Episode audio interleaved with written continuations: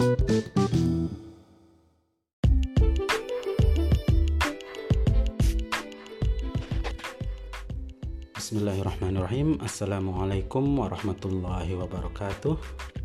How are you? I hope you are fine and thank you very much for giving your time to listen to this podcast. Bers Kembali lagi bersama saya Ahwan Sapar Your lecturer for the creative writing uh, Dan sebelum kita mulai saya ingin minta maaf karena keterlamb keterlambatan ini ya. Aku I couldn't make it on time because of uh, something come up and I had to take care of it first. Makanya nggak bisa ngupload hari Selasa sesuai janji tapi nguploadnya hari Rabu gitu ya. Sekali lagi mohon maaf atas keterlambatan ini. Oke kita langsung aja kita cek uh, pertanyaannya. Ya yeah, we we got two questions here from the same person so thank you very much for Sya'roin for your questions. Now, let's hear the first question. Assalamualaikum warahmatullahi wabarakatuh. Thank you, sir, for your nice explanation about our materials. And then I want to ask something about that. Exactly for new writers, sometimes there is perception like us we don't have skill to write, and then not all of not all of us is writer So how can we write? I'll talk that is creative writing or academic writing. So how we can build our perception, we can build ourselves to ourselves to uh, comprehend more to make story like that because there is perception if we don't if we cannot make it karena kita tuh punya kemampuan masing-masing gitu sir jadi gimana kalau gimana kita bisa nulis sedangkan sedangkan kita nggak punya skill dalam masalah penulisan gitu kira-kira ada solusinya nggak sih? Okay, uh, that's a nice question. Okay, I'll try to answer them. Uh, your questions are the first about how can we write academic writing or creative writing, and the second one is uh, how how can we build our confidence to do it? Okay uh, there's a theory saying that every skills every mastery every skill mastery can be mastered through practices. Jadi emang benar kata ini ya kata pepatah bahasa Inggris yang sering kita dengar itu practice makes perfect. Jadi ya itu kunci utamanya adalah practice latihan gitu. Karena dengan latihan insya Allah segala jenis kemampuan segala jenis skill itu insya Allah bisa kita kuasai.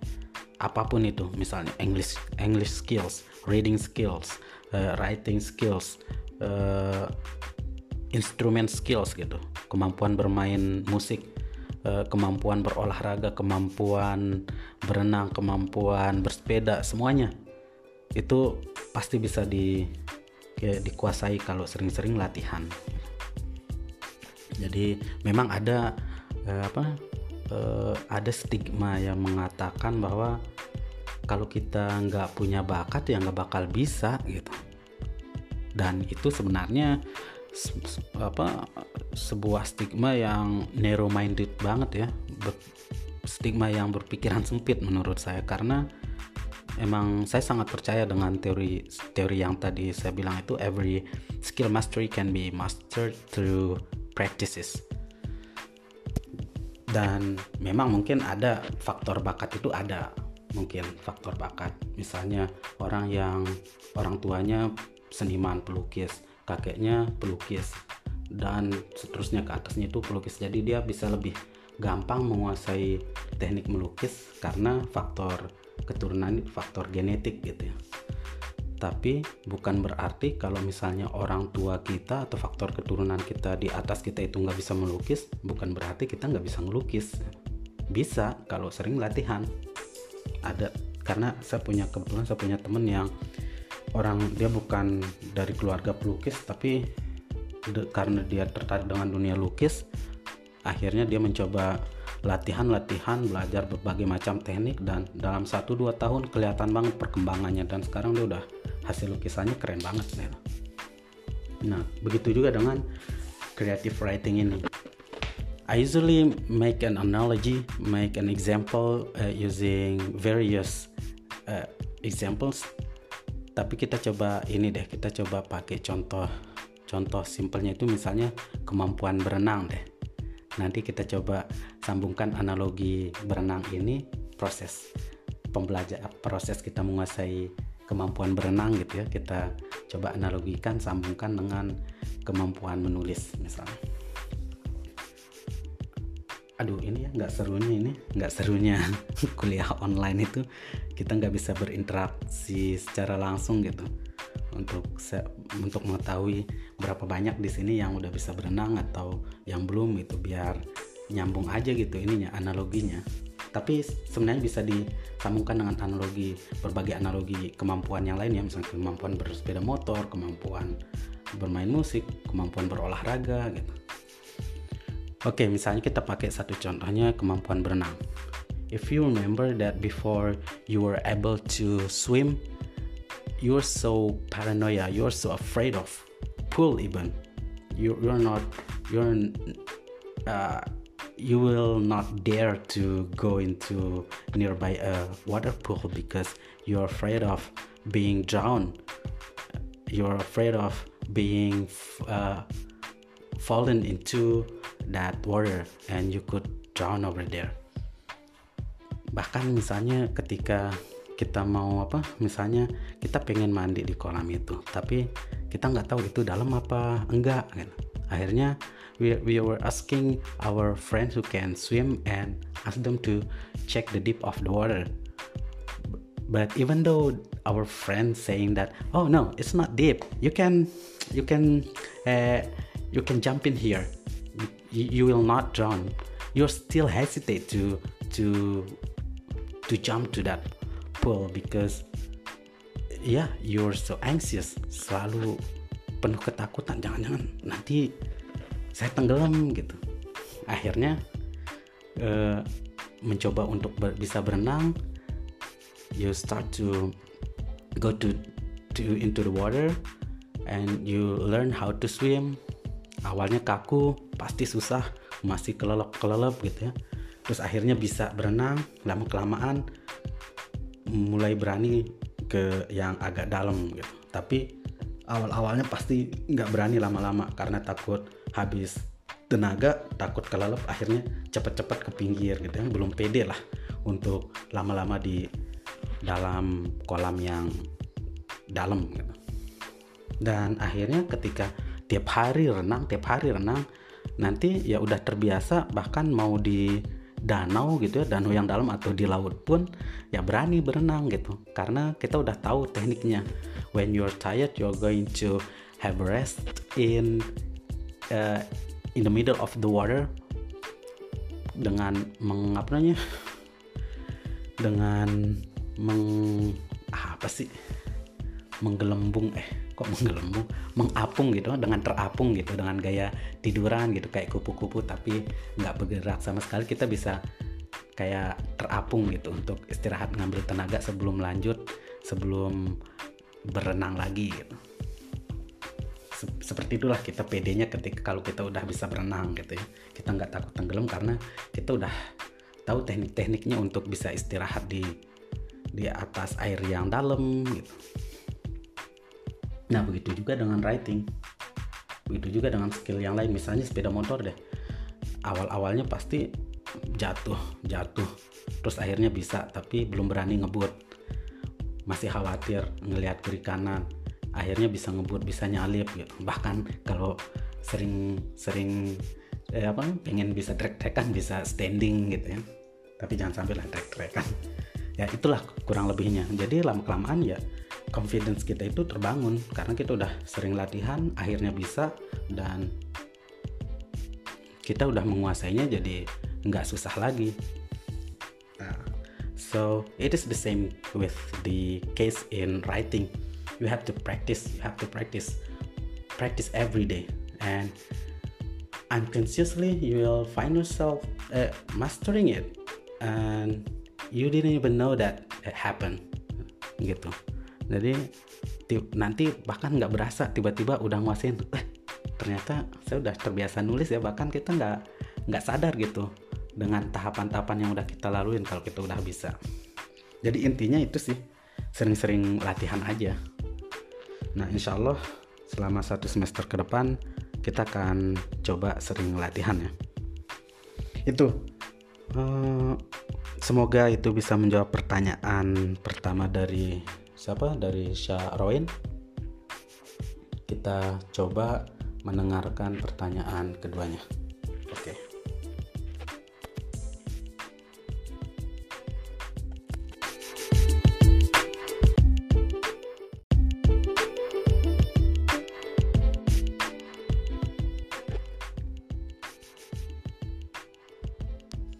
And sir, uh, one question again, yeah.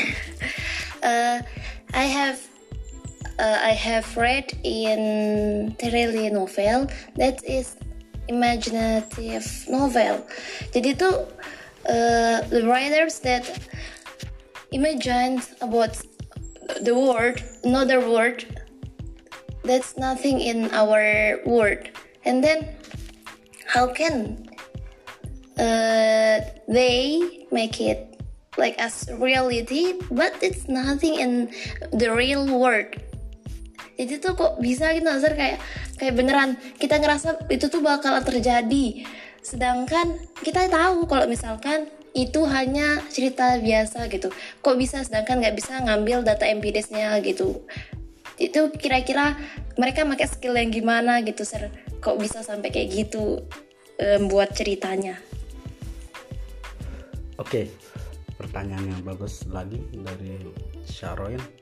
Kok bisa ya di sebuah karya sastra itu padahal kita tahu itu fiksi gitu, tapi kok rasanya real banget gitu. Oke, sebenarnya eh, dalam karya-karya science fiction yang kayak dibilang tadi itu si kalau nggak salah ini kayaknya dia nge, si Sharon ini ngebahas karya Terelie yang serial Bumi deh.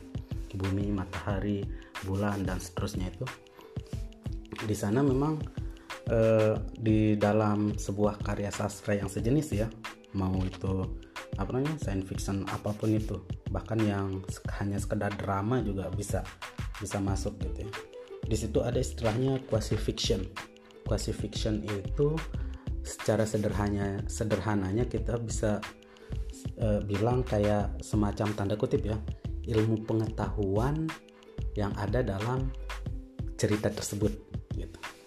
Jadi bagaimana teori-teori yang ada dalam cerita tersebut itu uh, bisa membuat ceritanya itu masuk akal gitu. Sehingga para pembaca itu semakin uh, terbawa oleh suasana cerita dan merasakan bahwa apa yang mereka baca itu bisa jadi benar nih bisa jadi ada di dunia nyata gitu.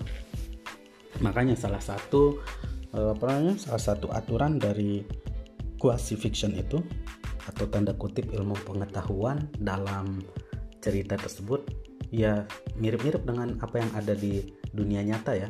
Ketika ada teori teori A gitu ya kemudian nanti muncul teori B. Kalau dia masih masuk ke logika kita ya kita akan terima teori B ini gitu. tapi kalau bertolak belakang maka kita akan mempertanyakan teori yang mana nih yang benar? Teori si B atau teori si A gitu nah itu juga harus dijaga di dalam sebuah cerita gitu. Biar pembaca itu tetap merasa merasa apa nih menghayati cerita tersebut tanpa harus nanti jadi sadar bahwa ah kok ini nggak masuk akal sih? Gitu. contohnya gini deh contohnya. Misalnya kayak di film juga ya ada quasi fictionnya karena film itu kan fiksi juga gitu karya fiksi. Misalnya film Man of Steel ada film Superman. Semoga teman-teman di sini udah ya ini ya udah nonton film itu. Tapi kayaknya insya Allah semua teman-teman tahu siapa Superman itu gitu ya. Jadi Superman itu manusia yang berasal dari planet Krypton yang datang ke bumi. Dan karena di bumi itu mataharinya lebih muda dibanding eh, matahari yang ada di Krypton. Itu teori ilmiah yang ada dalam cerita Superman gitu ya. Sehingga bisa membuat si Superman ini menjadi sangat kuat gitu. Dia kebal anti peluru kulitnya lebih lebih kuat dibanding baja gitu ya. Kemudian dia bisa melawan gravitasi bumi dia bisa terbang. Karena faktor eh, ini karena pengaruh matahari bumi yang lebih muda dan grav gravitasi di bumi itu berbeda dengan gravitasi yang ada di Krypton. Nah, dia juga bisa apa namanya mengeluarkan laser dari matanya. Dia bisa uh, melihat tembus pandang dengan kayak kemampuan X-ray gitu ya sinar X itu. Kemudian dia bisa apalagi meniupkan es dia bisa uh, apa? Dia bisa membukukan sesuatu gitu dengan tiupan dari mulutnya gitu. Pokoknya komplit banget deh kekuatannya gitu ya. Tapi dia punya kelemahan satu kryptonite. Istilahnya kryptonite itu uh, sebuah benda atau unsur yang berasal dari planet Krypton. Jadi kalau misalnya ada benda tersebut atau ada unsur-unsur planet Krypton, planet Krypton itu maka si super Superman ini akan berubah menjadi manusia pada seperti manusia pada umumnya di bumi gitu. Bahkan bisa menjadi lebih lemah dari manusia di bumi gitu. Kalau ada batu batu kripton di sekitarnya atau atmosfer yang berasal dari kripton di sekitarnya dia tiba-tiba langsung lemes dia bisa terluka nggak kebal lagi dia nggak bisa ngeluarin apa namanya sinar dari matanya dia nggak bisa terbang gitu pokoknya lemes lah bahkan sampai kayak orang sakit gitu Nah, namun di akhir cerita filmnya itu itu yang akhirnya banyak orang mengkritik film tersebut gitu ya. Kok bisa gitu? Di akhir film padahal eh, dia sedang ditembak oleh laser yang eh, apa namanya? sebuah laser dari kapal Krypton. Kejadiannya di bumi memang gitu ya. Tapi laser itu berisikan atmosfer dari Krypton gitu. Awalnya dia lemes. Tiba-tiba kok dia bisa tetap bisa terbang gitu dia tetap bisa kebal padahal kan secara teori di film Superman itu dia akan lemah kalau ada unsur krypton di sekitarnya gitu. akhirnya ya itu film itu menuai kritik gitu. karena tidak apa jalan ceritanya di di apa karena kenyataan dalam kisah tersebut tidak sesuai dengan teori ilmiah yang ia sampaikan di dalam ceritanya sendiri gitu. Itu ya kuncinya di kuncinya itu quasi fiction. Tanda kutip ilmu pengetahuan atau teori ilmu pengetahuan yang ada dalam cerita tersebut dalam karya fiksi tersebut yang membuat pembaca merasa apa yang ia baca itu real gitu. Jadi uh, apa namanya? Uh, adegan-adegan atau kejadian-kejadian yang ada dalam karya fiksi tersebut harus berpegang teguh pada teori teori ilmu pengetahuan yang udah dia terapkan dalam ceritanya gitu biar penonton bisa tetap menikmati alur ceritanya gitu. Itu ya kurang lebih semoga pertanyaan-pertanyaannya terjawab kalau belum terjawab bisa kita lanjutkan uh, diskusinya di sesi tanya jawab nanti di hari Selasa ya. Dan untuk hari Jumat ini yang tanggal 8 kalau nggak salah ya. Saya harap teman-teman nanti uh, apa namanya buka aplikasi Anchor ini dengar podcastnya sesuai jam yang saya harapkan nanti ya. Sesuai jam ini sesuai jadwal mata kuliah kita. Jadi kampus sudah ngasih kita jadwal mata kuliah dan kampus berharap kita menjalankan mata kuliah itu sesuai jadwal yang ada gitu. Makanya kita melakukan apa namanya kita melakukan kelas creative writing podcast ini setiap hari Jumat karena jadwalnya di situ hari Jumat gitu. Kalau tanya jawab ini kita upload hari Selasa kak bisa dibilang kayak bonus lah gitu. Karena kita nggak bisa kan melakukan langsung tanya jawab di hari Jumat gitu. Oke itu ya saya harapkan nanti hari Jumat didengar. Kalau nggak salah sekitar jam 3.20 deh. Nanti coba cek di grup WhatsApp ya. Di situ nanti saya upload jadwal mata kuliah kita itu. Jadi ya nanti akan ada apa namanya uh, tugas dadakan. Tugasnya apa? Nanti biar ya namanya juga dadakan ya saya nggak kasih tahu macam tugasnya uh, seperti apa. Saya tidak saya nggak kasih tahu sekarang. Nanti di hari Jumat kalian langsung tahu tugasnya seperti apa dan tentang waktu untuk membuat dan mengumpulkan tugas tersebut hanya sekitar satu jam atau dua jam sesuai dengan jadwal mata kuliah itu. Oke? Itu aja uh, apa namanya jawaban-jawaban dan pengumuman dari saya. Mohon maaf atas segala kekurangan and thank you very much for your attention. Insya Allah ketemu lagi. Kok ketemu? Kita kan belum ketemu ya? Insya Allah maksudnya insya Allah podcastnya ada lagi nanti hari Jumat. Thank you very much. Have a nice day. Selamat berpuasa. Assalamualaikum warahmatullahi wabarakatuh